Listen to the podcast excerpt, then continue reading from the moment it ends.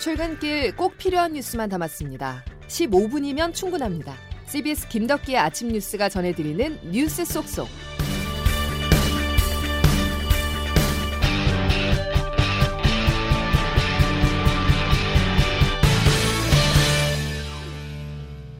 여러분 안녕하십니까. 10월 19일 김덕기 아침 뉴스입니다. 법무부와 검찰이 또다시 충돌했습니다. 정확히는 윤석열 검찰총장에 대한 추미애 법무부 장관의 불신임인데요. 추 장관은 라임 사건에 대해서 윤 총장의 수사를 미진하게 지휘한 의혹이 있다고 보고 있습니다.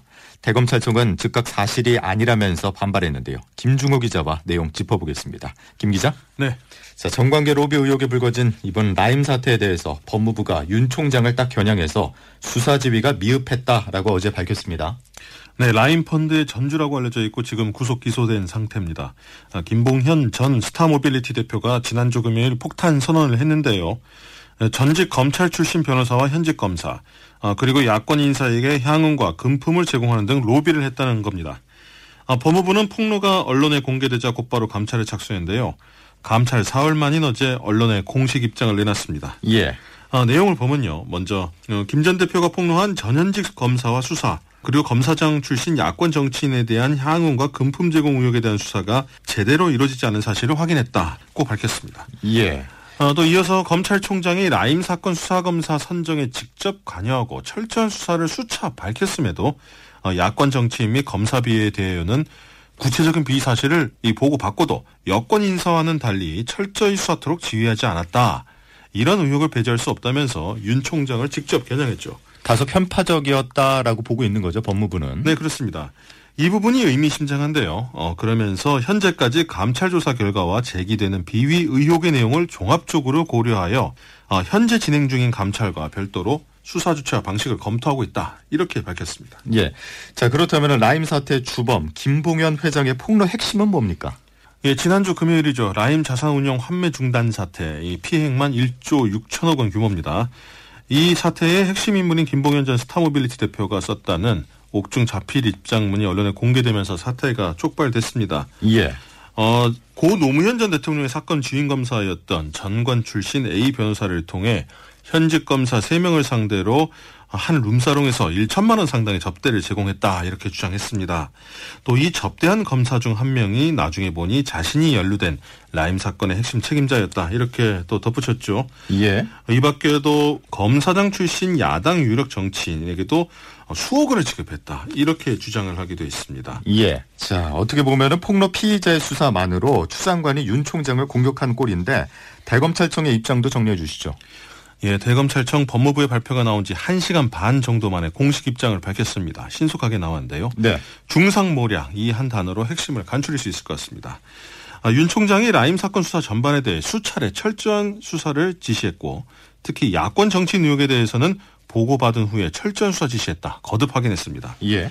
예, 반면 검사비위 의혹에 대해서는 지난 금요일 어, 김전 대표 입장문을 언론 보도를 통해 접하면서 최초로 알게 됐다. 그리고 인지한 즉시 남부지검에 수사를 지시했다. 이렇게 설명했습니다.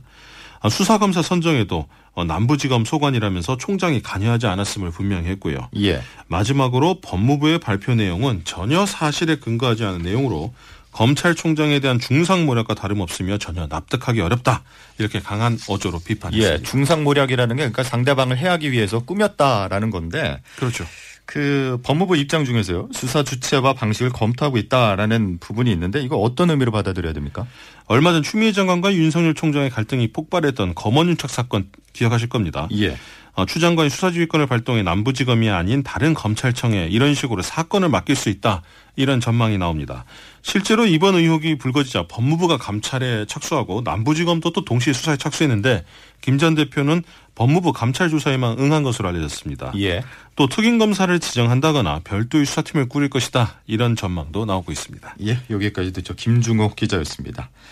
라임 수사가 편파적으로 이루어졌다는 의혹이 제기되면서 정치권에서는 공수가 전환됐습니다. 긴장하던 여당은 공수처 수사가 시급하다면서 야당을 압박하고 나섰는데요. 특히 오늘은 검찰청 국정감사가 예정돼 있습니다. 보도에 김광일 기자입니다. 단순 사기 사건이라고 연일 선긋던 더불어민주당. 라임 핵심 피의자 김봉현 전 스타모빌리티 회장이 야당 유력 정치인에게도 금품 로비 벌였다고 폭로하자 곧바로 역공에 나섰습니다. 민주당 최인호 수석 대변인은 나아가 공수처 1호 수사로 이 사건 다뤄야 한다는 의견에 일리 있는 주장이라고 강조했습니다. 반면 국민의힘 측은 여권을 향한 전방위 로비 사건에 야당 쪽 관계자 이름 하나 툭 끼워 넣은 물타기다 이렇게 반박합니다. 검찰도 공수처도 못 믿겠고 독립적 인사로 특검 꾸려야 한다는 게 야당 입장. 권성동 라스게이트 위원장입니다. 특검에 반대하면 국민의 거대한 분노에 직면할 것입니다. 옵티머스 투자했다 손해 없이 환매한 당사자인 민주당 김경협 의원은 특검하려면 야당목 공수처 추천위원부터 추천하라 이렇게 개인 자격으로 역제안했죠. 단순 투자인 것이 확인될 경우 주호용 원내대표도 의원직 사퇴로 책임지겠다고 약속하십시오. 국민의힘은 의혹의 대상이 다른 의원에게 자리를 걸라는 건 궤변이라고 일축했습니다. 라임 사건 맡은 서울 남부지검, 옵티머스 수사 중인 서울중앙지검에 대한 여야 질의가 오늘 법사위에서 이뤄집니다. CBS 뉴스 김광일입니다. 월성 1호기 조기 폐쇄 결정의 타당성에 대해서 감사를 벌이고 있는 감사원이 이르면 오늘 최종 보고서를 의결할 예정이어서 파장이 예상됩니다.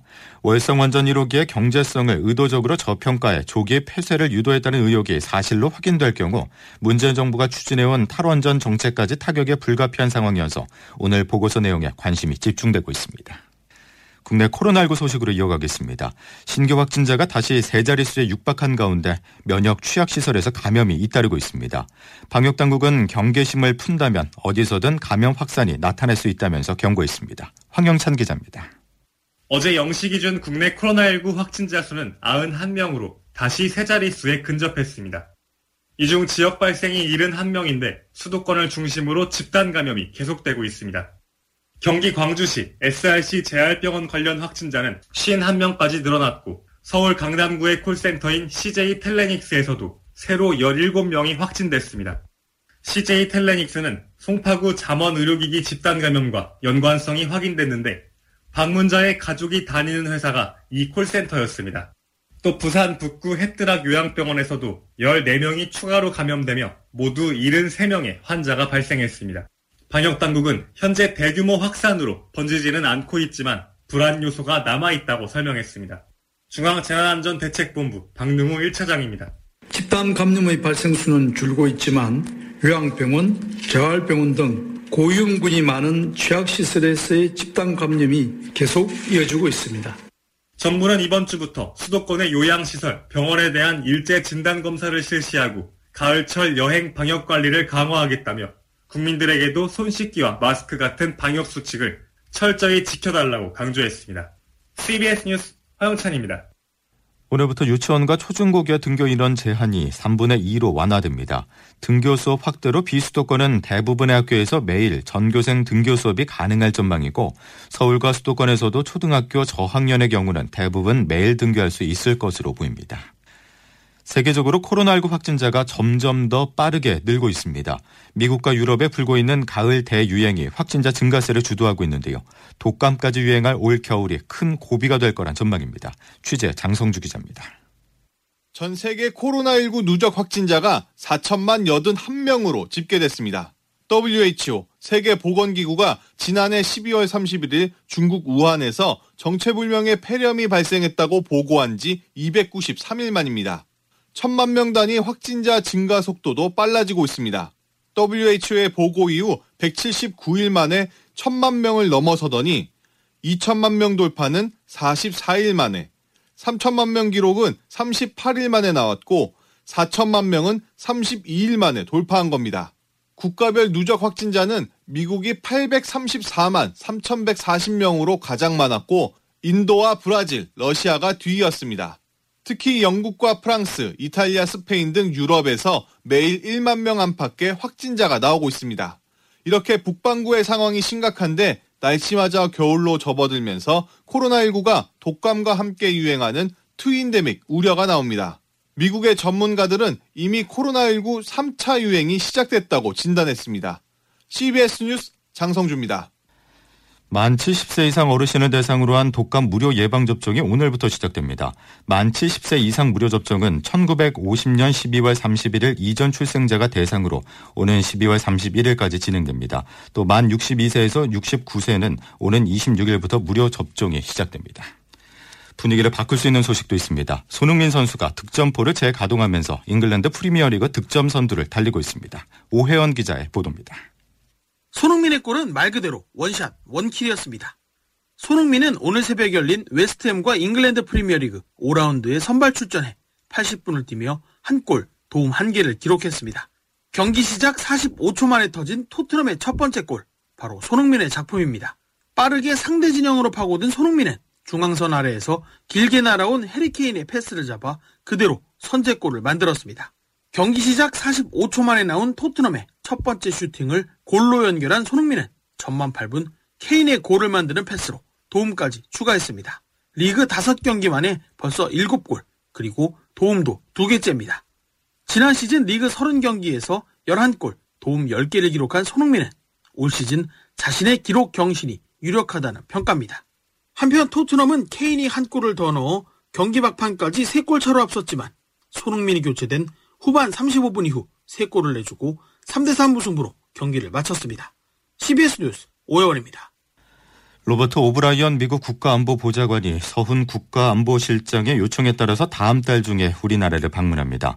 강민석 청와대 대변인은 서훈 국가안보실장의 미국 방문 결과에 대해서 양측은 앞으로도 소통 노력을 계속하기로 했고 그 일환으로 서 실장이 오브라이언 보좌관의 방한을 요청했다면서 이같이 말했습니다. 자신의 젖먹이 아기를 중고 물품 거래 사이트에 올렸던 엄마가 잘못된 행동임을 깨닫고 게시글을 바로 삭제했다고 경찰에 진술했습니다.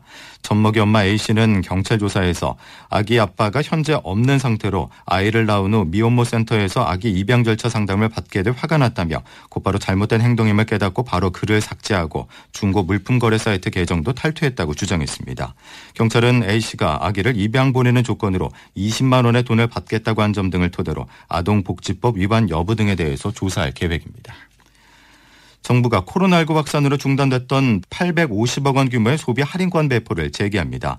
중앙재난안전대책본부는 그동안 사회적 거리두기 강화에 따라서 피해가 컸던 업종을 지원하고 침체된 서민 경제를 회복하기 위해서 공연과 영화, 체육 분야의 소비 할인권 지원 사업을 재개한다고 밝혔습니다.